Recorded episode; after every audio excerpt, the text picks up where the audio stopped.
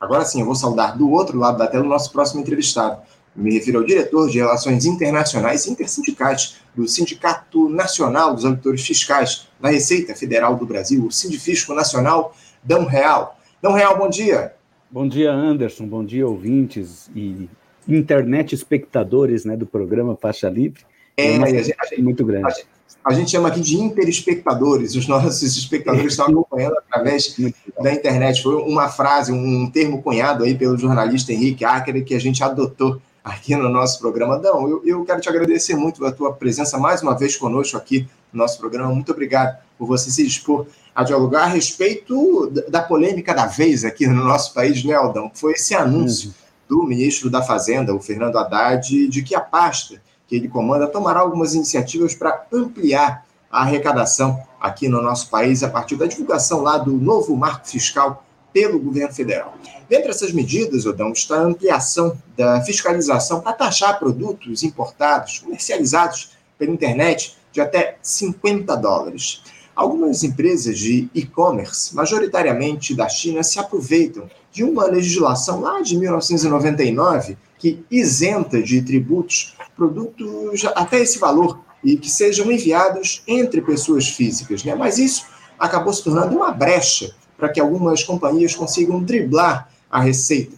Antes da gente tratar de algumas questões mais específicas, Dão, eu gostaria que você explicasse aqui para os nossos interespectadores, por favor, como é que se dá essa sonegação a partir dos sites de comércio eletrônico. Como é que acontece esse tipo de burla por parte de sites internacionais de comércio, ou não? Bom, uh, Anderson, é, é importante esclarecer, em primeiro lugar, que esta isenção até 50 dólares é uma exceção à regra geral.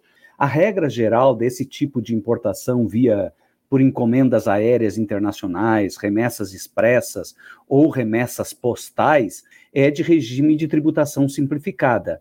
Então, sempre que eu faço uma aquisição no exterior de um produto qualquer, até 3 mil dólares, eu pago uma tributação simplificada, eu posso optar por um regime de tributação simplificada, pagando uma alíquota única de 60%. Isso é, isso é para facilitar justamente esse comércio mais varejista pela internet, ou comércio mais varejista no comércio internacional. O tradicional do comércio internacional é ser um comércio atacadista, não um comércio varejista. O, a, a grande questão é que o, a internet e a evolução tecnológica fizeram com que o comércio internacional fosse abrangendo cada vez mais um atendimento de comércio varejista em muitos países. E no Brasil uhum. não é diferente. Ou seja, o próprio consumidor final está entrando nos sites e fazendo aquisições como se ele estivesse entrando numa loja ali na esquina. Né? Então, esta facilidade que a tecnologia proporcionou, ela intensificou de forma assim muito, muito, muito expressiva o, o fluxo do comércio internacional de pequenos volumes, pequenas coisas. Bom, eu estava falando no início que a isenção de até 50 dólares é uma exceção à regra. Para que, que ela foi criada? Ela foi criada para atender aquela situação onde, por exemplo, alguém tem um parente no exterior, um amigo no exterior, que resolve enviar pelo correio um, pre um presente, uma lembrança, uma compra algum frasco, alguma coisa lá, e resolve enviar de presente para alguém no Brasil. Ou seja, não é uma, um ato uh, intencional do importador de trazer aquilo, é um presente que ele recebe. Então, nesse tipo de situação, para que ele não seja, evidentemente, surpreendido com uma tributação de um presente que ele recebeu de surpresa, se estabelece esse limite de até 50 dólares para não cobrar tributo nessas situações. O uhum. grande problema, e por isso que a, a, isenção ela é explícita, dizendo que são remessas postais, portanto só vale quando é pelo correio, de até 50 dólares, desde que o destinatário no Brasil seja uma pessoa física e o remetente uma pessoa física. Fica implícita ou explícita a ideia de que seja algo assim, um intercâmbio, uma troca entre duas pessoas, duas pessoas físicas. Não tem natureza de comércio, não tem natureza de comércio. Como houve nesse período, nos últimos anos, uma intensificação do comércio eletrônico, atendendo um comércio de varejo, os destinatários, portanto, são predominantemente pessoas físicas, estas empresas internacionais meio que utilizaram esta brecha uhum. da exceção para enquadrar as suas vendas nesta hipótese. E como é que eles fazem isso? Necessariamente praticando alguma fraude. Qual é a fraude? A principal é travestir a operação como se fosse uma remessa entre duas pessoas físicas, quando na verdade foi uma compra, foi uma encomenda.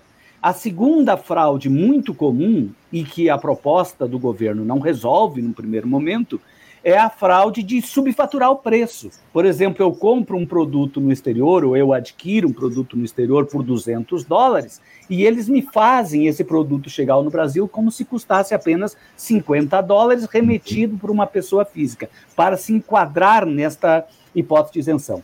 Eu diria assim que esse não é um problema essencialmente tributário. Esse é um problema de uma fraude que se utiliza de uma exceção à regra geral para tentar enquadrar situações que não estariam enquadradas. Qualquer compra que a gente faça em qualquer loja do exterior é a regra geral. É a regra geral que vale. Eu teria que pagar 60% do valor do bem quando chega no Brasil. E eu só posso fazer usar este regime se eu estiver fazendo compras de até 3 mil dólares. Uhum. Acima disso, passa a ser uma importação comum. Tenho que registrar a declaração de importação, tenho que pagar o imposto de importação, o IPI, PIS, COFINS, ICMS, fazer o desembaraço aduaneiro. É uma tramitação normal, como qualquer empresa faz nos portos, nos aeroportos e tal. Acima de 3 mil dólares, essa é a regra. Até 3 mil dólares, desde que a via de transporte seja esta, né? Encomendas aéreas internacionais, remessas expressas, ou pela via postal, eu poderia usar desse, dessa prerrogativa de registrar a minha operação como regime de tributação simplificada, pagando uma alíquota de 60%. Essa é a regra geral. A única exceção é quando essa, esse produto vem pelo correio e ele não decorre de uma compra e venda, ele decorre de um presente. Ora, uh, o problema que eu estava falando não é de arrecadação. Claro que o governo coloca isso hoje num pacote de um esforço necessário para recuperar a arrecadação em função do arcabouço fiscal. Mas o problema central aí é uma elevação de concorrência desleal com o uhum. comércio formal. Né? Ou seja, o comércio formal instalado no país é um comércio que atende predominantemente o varejo são os compradores pessoas físicas. E esse comércio formal, em tese, ele se abastece de, se for de produto importado, de produtos importados regularmente, pagando todos os tributos. Quando eu tenho esta outra alternativa de começar a importar para o varejo, para o consumo, diretamente das lojas no exterior, e vejam, não são os fabricantes, são lojas, como se fossem lojas aqui na esquina. Né? A diferença é que elas não estão aqui, elas estão lá fora. Elas vendendo para cá e o comprador não tendo que pagar nenhum tributo, certamente vai colocar em risco toda uma estrutura uh, de comércio varejista que está instalada no país, que em tese estaria importando, pagando os tributos e está empregando gente. Então, muito mais, me parece, muito mais importante é tentar disciplinar esta concorrência desleal do que propriamente garantir uhum. aumento de arrecadação. Claro que a melhor forma de combater fraudes seria intensificar os instrumentos de fiscalização. Né? Uhum. O Sindifisco vem já há bastante tempo denunciando, alertando para uh, a precarização da atividade aduaneira no país. Né? Nós temos cada vez menos gente, num comércio que intensifica-se cada vez mais. Então, é preciso investir em tecnologia, mas principalmente investir em quadros, pessoal.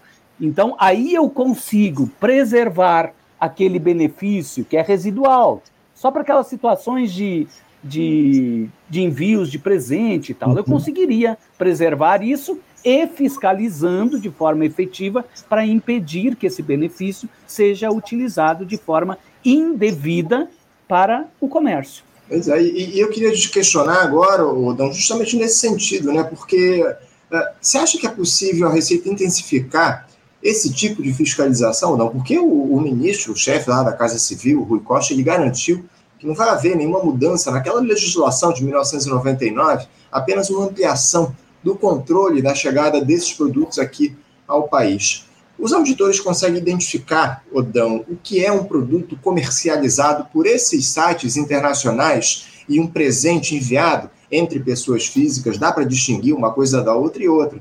Há condições de se ampliar essa fiscalização, inclusive de pessoal? É, isso, claro, claro, é, sem dúvida alguma que é, é possível aumentar a, a quantidade, o quantitativo de pessoal, é possível investir mais na atividade de controle, quanto a isso não há a menor dúvida que é possível. A, a primeira pergunta, é possível uh, enfrentar essas fraudes, é, né, ainda que se tiver estrutura? Sim, é possível reduzir. Uh, uh, eliminar totalmente é quase que impossível esse tipo de comércio. Por quê?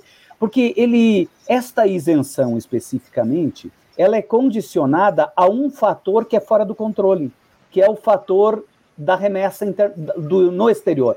Ou seja, não existe como controlar ou averiguar se é correta a declaração de que quem está remetendo lá fora é uma pessoa física. Ou seja, nós não estamos lá fora para fiscalizar. Então, uhum. realmente é muito complicado a gente estabelecer um benefício fiscal que tenha um dos requisitos, alguma coisa que não, não se possa verificar. Então, ela é uma isenção muito difícil de controlar. Eu não sei exatamente, claro que a proposta que está sendo encaminhada é uma proposta de revogação desta isenção, já que ela teria um alcance residual se ela fosse corretamente aplicada.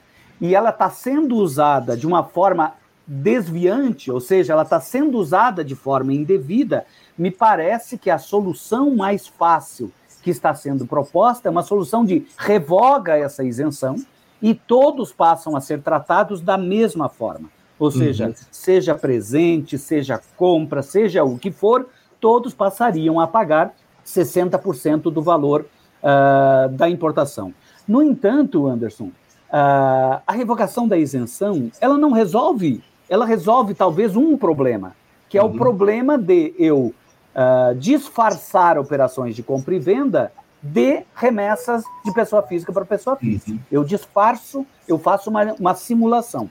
Esse problema resolveria, mas não resolve o segundo problema, que para mim, aí como uh, sou fiscal aduaneiro já há muitos anos, sou da área aduaneira, faz 28 anos que eu estou na Receita Federal e sempre atuei na área aduaneira. Para mim, o principal problema nesse tipo de importação é o subfaturamento. Ou Sim. seja, é declarar preços inferiores aos preços efetivamente pagos por aquele produto. Até porque a gente não tem esse controle sobre o que é pago, porque são pagamentos que se faz por cartão de crédito, se fazem inclusive por Pix. Vejam, já uhum. estão pagando remessas internacionais por Pix. Não Sim. que lá no exterior eles tenham Pix, mas é que já tem agentes no Brasil que recebem e remetem o valor para fora. Então, a forma de pagamento não permite um rastreio mais direto, enfim. De qualquer forma, se vamos disciplinar este fluxo e precisamos disciplinar justamente para, de alguma forma, garantir um certo equilíbrio da concorrência da atividade formal, se vamos fazer isso, é imprescindível aumentar a capacidade de uh, controle.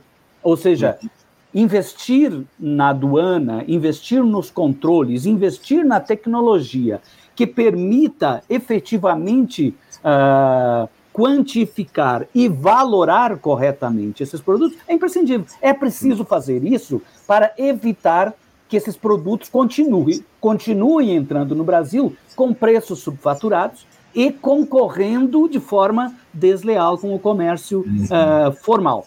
Bom, mas aí a gente vai Uh, uh, por isso que eu, que eu digo assim, uh, embora o governo esteja falando que as compras já não eram isentas, portanto, não estão fazendo nada de diferente do que é efetivamente a legislação, de fato, não me parece que seja isso. Já faz muito tempo, pelo menos já faz notícias, se for pesquisar nos jornais, a gente vai ver que pelo menos eu acho que desde 2014, 2013, 2014, já existe uh, já existem propostas para revogar essa isenção.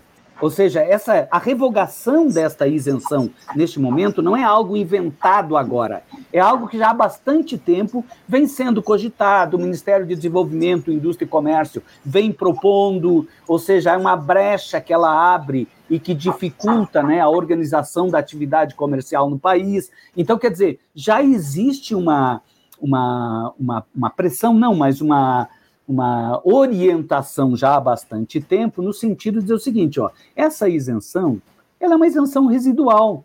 Ela é, ela vai pegar, claro que o ideal seria não revogar algo que tem pessoas que estão que se beneficiam daquilo, né? Só porque a maioria desvia, não quer dizer que as pessoas que corretamente importam precisam ser prejudicadas. O ideal seria isso, seria implementar uma fiscalização com capacidade de identificar todas essas compras para impedir que estas compras sejam importadas com isenção. Isso é o ideal.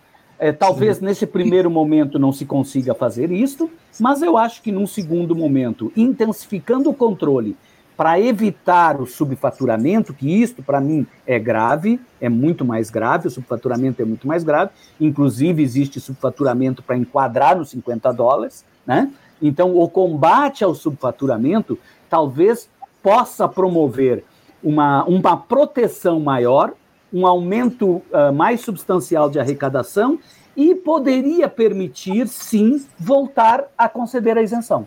Uhum. Porque daí eu já começo a ter estrutura para, para controlar.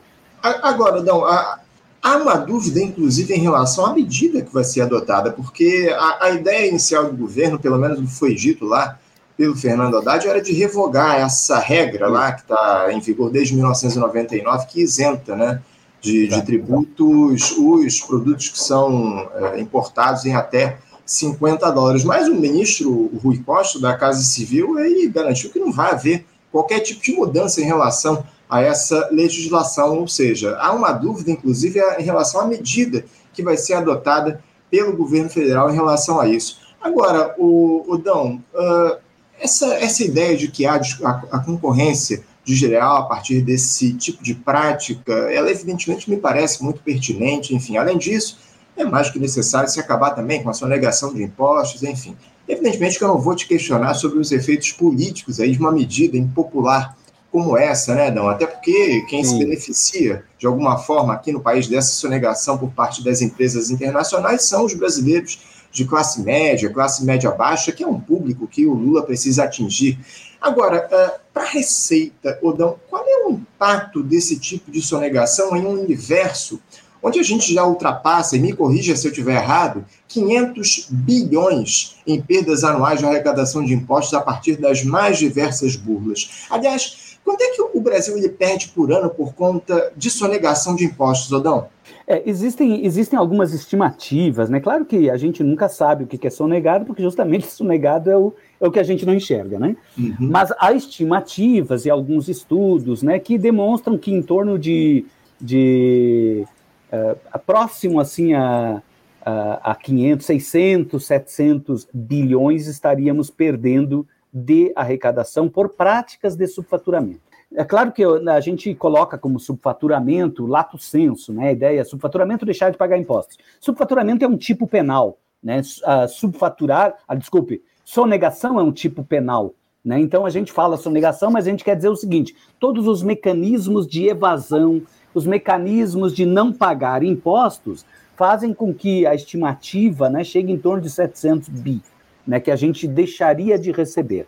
Ora, Claro, evidentemente que esse volume desse tipo de operação, comércio uh, via internet, ele não é o, o maior volume né, de, de, de sonegação que a gente tem no país. Né?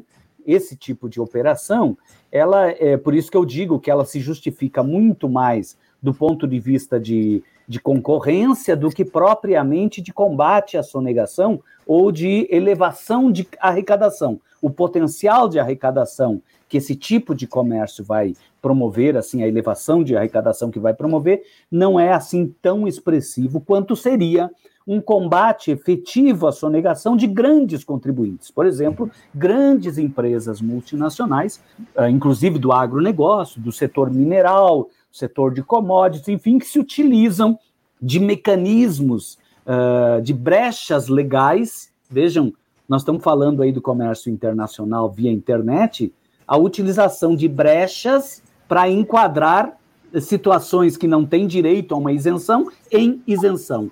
Só que as brechas são utilizadas, brechas legais também são utilizadas em grandes planejamentos tributários que envolvem comércio exterior de grandes montas, de grandes montas, ou seja, transferência de lucros para paraísos fiscais é uma prática recorrente e o tempo inteiro, todos os dias. Nós temos assim um volume de mais de, de 120 bilhões de dólares de exportação no Brasil de commodities. Grande parte dessas exportações de commodities, sem pagar nenhum tributo no Brasil, elas ainda são feitas com triangulações em paraísos fiscais para que também o resultado da operação, os lucros da operação, fiquem retidos em pa países com tributação favorecida, como Ilhas Cayman, Suíça, Ilhas Virgens, Britânicas, Turcas, enfim. Então, há também toda uma, uma arquitetura montada pelas grandes companhias que promovem perdas de arrecadação muito maiores. Então, se efetivamente o objetivo seria fechar as brechas para conter as grandes perdas, as medidas mais prioritárias deveriam ser atacar esse tipo de planejamento mais abusivo, mais uh, ostensivo, mais sofisticado, inclusive, planejamentos muito sofisticados, e que exigem muitas medidas de natureza legal, uh, legislativa, normativa, para ir fechando essas brechas. Né? Nós uhum. temos, sim, problemas uh, muito grandes a enfrentar. Isso quer dizer que não se pode enfrentar os pequenos problemas enquanto não se consegue enfrentar os grandes? Não, sem dúvida alguma não é esse o. Né, eu acho que a medida que o governo uh, pretende adotar, e eu acho que, embora o, na comunicação o governo esteja dizendo que não muda a legislação, de fato, para o comércio não muda, porque para o comércio sempre teve que pagar, tá certo? Então, para aquele que compra o produto numa Shopee, numa Shein, numa, numa Alibaba, aquele que compra o produto, a legislação sempre estabeleceu que ele tinha que pagar o imposto. Então, para eles não muda nada, eles simplesmente vão começar a pagar. Então, isso é um fato que está correto o governo ao dizer que não muda. Agora, claro que para que isso ocorra, para que eles efetivamente comecem a pagar, como qualquer comerciante paga, então, talvez, é, eu acho que vão fazer, é revogar aquela isenção, e veja que não é uma isenção é, de natureza legal, ela é normativa, né? A legislação permite que o Ministério da Fazenda conceda a isenção de até de valores de até 100 dólares, né? O governo é que, através de uma portaria, concedeu até 50 dólares. Então, o governo, através de portaria, ele pode revogar esta concessão que a lei permitia, né? Então, o, o que eu vejo é, uh, e aí entrando um pouquinho nessa questão, era o momento para fazer isso, né? A questão é, era o momento para colocar esta questão, né? Criando todo esse Uh, o, o, problema é que a gente pega o seguinte: uh, a gente que é um pouco mais velho, lembra daquelas situações. Uh, hoje não se fala muito mais de mercadorias do Paraguai, né? Mas uh, houve um tempo em que eram filas de, assim, uh, praticamente a semana inteira, um ônibus atrás do outro, indo e voltando do Paraguai. E tinha, tinha o profissional sacoleiro, né? Que o cara ia ao Paraguai, trazia produtos e entregava os produtos para os lojistas.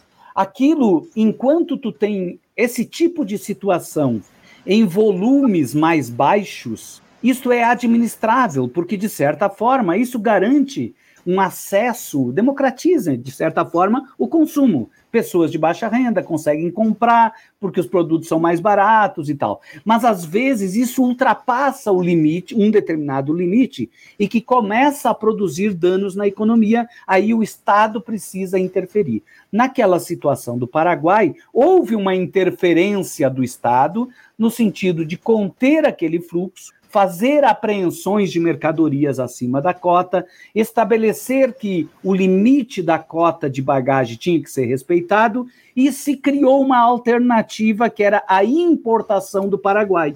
Se criou um regime próprio para a importação do Paraguai, que era a RTU, Regime de Tributação Unificado, para facilitar a vida dessas pessoas que estavam usando esse tipo de operação como comércio, né? Então, houve uma uma a partir de um determinado volume de operações em que se identificou que essas operações passaram a produzir danos à economia formal, aí se, tem, se fez um combate a esse tipo de operação, se uh, fez uh, fiscalizações, barreiras, apreensões, o pátio de Foz do Iguaçu lá não tinha mais lugar para tanto uhum. ônibus apreendido. Era uma coisa mas ao mesmo tempo se disciplinou algumas operações referentes àquele tipo de operação do Paraguai.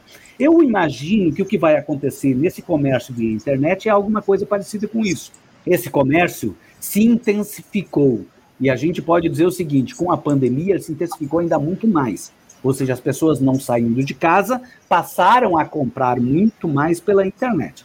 Então, como ele se intensificou efetivamente um, num volume muito expressivo, e realmente o volume é muito grande, né? esse fluxo aí pelos correios, pelas companhias aéreas, pelos Mercado Livre, isso aí realmente intensificou bastante, né? Não tem, é muito difícil achar alguém que não tenha comprado um produto da China, né? Então, a intensificação desse produto criou esse novo efeito que, que apareceu lá também na época das importações do Paraguai. Então, Isso. diante desse efeito que está produzindo no setor mais organizado, existe então essa tentativa de disciplina. A primeira tentativa é uma ação um pouco mais radical, né? Ou seja, é essa ação, ó, ah, tem uma brecha, fecha a brecha, né? Fechou a isenção. Tem mais brecha, tem subfaturamento, intensifica o controle. Depois uhum. que intensifica o controle, pode-se até disciplinar a forma de receber presentes de novo, pode-se disciplinar a forma de organização. O fato é que, quando a gente pensa num controle aduaneiro feito em importações no atacado, nós estamos falando de um importador que está trazendo milhões de produtos. E aí a fiscalização disso é concentrada. É concentrada. E, então, tu consegue organizar um controle aduaneiro de forma dirigida, com gestão de risco, fiscalização concentrada num importador com muito volume. Quando tu pega esse outro tipo de operação, que é a importação por internet, tu tem o contrário. Tu tem milhões de importadores com importações difusas. Ou seja, é milhões de pessoas recebendo pequenos volumes. Então, uhum. o nível, a forma de controle desse tipo de operação é muito mais complexa. Ou seja, é muito mais uh, difícil.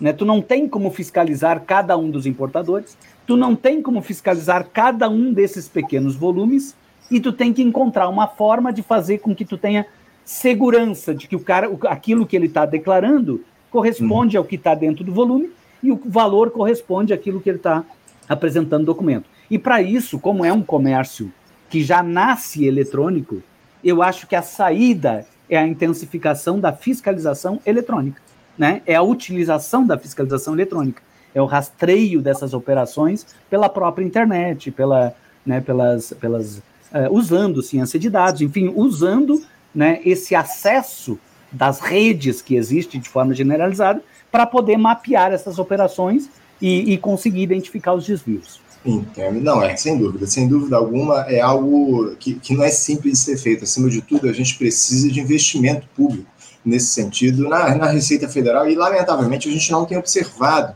Odão, essa, esse investimento nos últimos anos na Receita. Vocês, auditores fiscais, passaram por um período difícil ao longo desses últimos quatro anos, a partir da gestão Bolsonaro. Uh, e eu queria, aproveitando que eu falei no ex-presidente, eu queria mudar um pouquinho de assunto para tratar justamente a respeito disso, porque o presidente do Sindifisco, o Isaac Falcão, ele concedeu uma entrevista na semana passada à Folha de São Paulo, dando mais uma amostra de como é uma administração do Bolsonaro no Palácio do Planalto foi deletéria aqui para o nosso país. Nela, o auditor disse que a regulamentação implementada pelo governo do ex-capitão, do ex-presidente da República, que ampliou a isenção fiscal de pastores evangélicos, ela acabou tramitando de forma ilegal e representou prejuízos aos cofres públicos. Segundo o Isaac, o ato praticado pelo Bolsonaro usurpou a função do Congresso de regulamentação e acabou não, avalia, não, foi, não sendo avaliado pelos órgãos técnicos da Receita. De acordo também com a, com a fala do, do presidente do Sindifisco, a interpretação dada pela Receita sobre a isenção fez com que as altas aposentadorias dos líderes religiosos fossem bancadas pelos demais trabalhadores. Que história é essa, Odão? Explica aqui para os nossos ouvintes, por favor. Quer dizer que eu, você e os nossos espectadores estamos todos eles pagando as altas aposentadorias de gente que não contribuiu? É, é, mais, é mais ou menos isso mesmo. Na verdade, a, a, a gente tem uma lei, um, uma lei, né? Ou tem a lei que estabelece as regras gerais, e esta lei muitas vezes precisa ser disciplinada, ou seja, uhum. é, encontrar uma forma de normatizar aquilo para aplicá-la. Uh, e houve um, um, excesso na interpretação da lei, na normatização da lei, a ponto de desonerar né, os, os, as igrejas em relação aos, à contribuição patronal da previdenciária, ou seja, uhum. um recurso necessário para financiar as aposentadorias, né? Ou seja, cada empresa tem uma, uma obrigação de fazer as contribuições patronais e o empregado de fazer a contribuição sobre o salário. E esse fundo, esses, essas duas fontes, vão constituir o fundo, o fundo previdenciário para pagar as aposentadorias. Claro que não é exclusivamente daqueles empregados, né? Ou daqueles funcionários, daqueles. Da, mas a, mas a, é, é uma forma de ajudar né, nas aposentadorias. Quando a Receita interpreta que não caberia, né, eu não, não conheço assim a, a fundo essa legislação, mas houve uma interpretação que entendeu que, as, que, a, que sobre né, esta remuneração que era paga aos pastores, que não caberia fazer né, a, a retenção da contribuição patronal. Ou seja, nós estaríamos financiando, portanto, a aposentadoria dos pastores com contribuições de outros trabalhadores e de outras empresas. A sociedade estaria contribuindo para garantir a aposentadoria desses pastores. Mas veja que isso não era um ato isolado, porque outras medidas foram adotadas também durante eh, o governo, em interpretação de lei ou em modificação de lei, uhum. que passou também a conceder alguns benefícios que são que não são assim tão legítimos, né? Uma interpretação que aconteceu no meio também neste mesmo bojo foi em relação a uma interpretação dada a uma decisão do Supremo Tribunal Federal sobre os créditos de piscofins em relação à incidência ou não nos créditos do piscofins. Ou uhum. seja, se o ICMS está dentro, o crédito aumenta. Isso. Se o ICMS está fora, o crédito diminui. Uhum. O que, que o Supremo decidiu? Que nas vendas para calcular o piscofins, o ICMS não está dentro eu tenho que tirar o ICMS para calcular o PiscoFins. Logo, eu calculo por uma base de cálculo menor para vender. Só que a Procuradoria da Fazenda, no tempo do Bolsonaro, e a própria Receita Federal, naquele tempo, emitiu atos normativos dizendo que aquela decisão do STF não alcançava os créditos. Uhum. O que quer dizer, ele poderia ter um crédito com o ICMS dentro da base e o débito sem o ICMS dentro da base, de tal forma que ele teria muitas vezes créditos para recuperar. Crédito é aquilo que eu peço restituição, né, ou compensação, e débito é aquilo que eu vou pagar. Então, muitas vezes as empresas passaram a ter a partir dessas normas créditos maiores do que os débitos. Ou seja, elas além de não pagar o imposto porque o valor lá atrás era maior, ela ainda pedia restituição por Sim. atos normativos, ou seja, uhum. atos interpretativos. O governo teve que publicar uma medida provisória para anular estes atos interpretativos Isso. do governo anterior. Uhum. É, não, muitas questões, né, Odão? A gente, a gente precisa ficar de olho porque a gente sabe bem quais as intenções dessa turma que ocupou o Palácio do Planalto ao longo dos últimos quatro anos. A gente espera, acima de tudo, que os brasileiros não tenham de pagar por esse absurdo que é essa, essas aposentadorias aí altíssimas dos pastores evangélicos, não só essas, mas enfim, uma série de outras questões que a gente precisa ficar as aposentadorias, relação... As aposentadorias dos militares também, né? Sim, sem dúvida. Aumentou não. o valor, o prêmio para se aposentar, ele praticamente uhum. dobrou, né? Eles recebiam 150 mil, agora recebem 300 mil para se aposentar. Né? Então são muito, bem lembrado, não, sem dúvida alguma. É uma outra questão que a gente precisa ficar atento em relação a isso, e a gente certamente vai voltar a dialogar em outras ocasiões, Dão, a respeito dessas questões. Eu quero te agradecer muito a tua presença aqui. É sempre uma alegria te receber no nosso programa, conversar contigo aqui no Faixa Livre, Dão. Eu te agradeço, desejo a você aí uma ótima semana de trabalho e deixo o meu abraço. Muito obrigado, Anderson. É sempre uma satisfação poder conversar contigo e com os ouvintes do programa. E o Sindifisco Nacional está aí, sempre à disposição para os esclarecimentos necessários sobre o tema. Um abraço. Contamos sempre com vocês aqui no programa. Obrigado, Dão. Um abraço para você. Até a próxima. Conversamos aqui com o Dão Real, o Dão Real, que é diretor de Relações Internacionais e Intersindicais do Sindicato Nacional dos Auditores Fiscais da Receita Federal do Brasil, o Sindifisco Nacional. Dia. Você, ouvinte do Faixa Livre, pode ajudar a mantê-lo no ar. Faça sua contribuição diretamente na conta do Banco Itaú, agência 1964, conta corrente 03004 dígito 1. Essa conta encontra-se em nome da Associação de Funcionários do BNDES, a AFBNDES, uma das nossas entidades patrocinadoras, mas seus recursos são destinados exclusivamente para o financiamento do nosso programa. Você pode fazer a sua doação de qualquer valor utilizando também a nossa chave Pix, que é ouvinte@programafaixalivre.com.br. Sua contribuição é fundamental para a manutenção desta trincheira radiofônica no ar.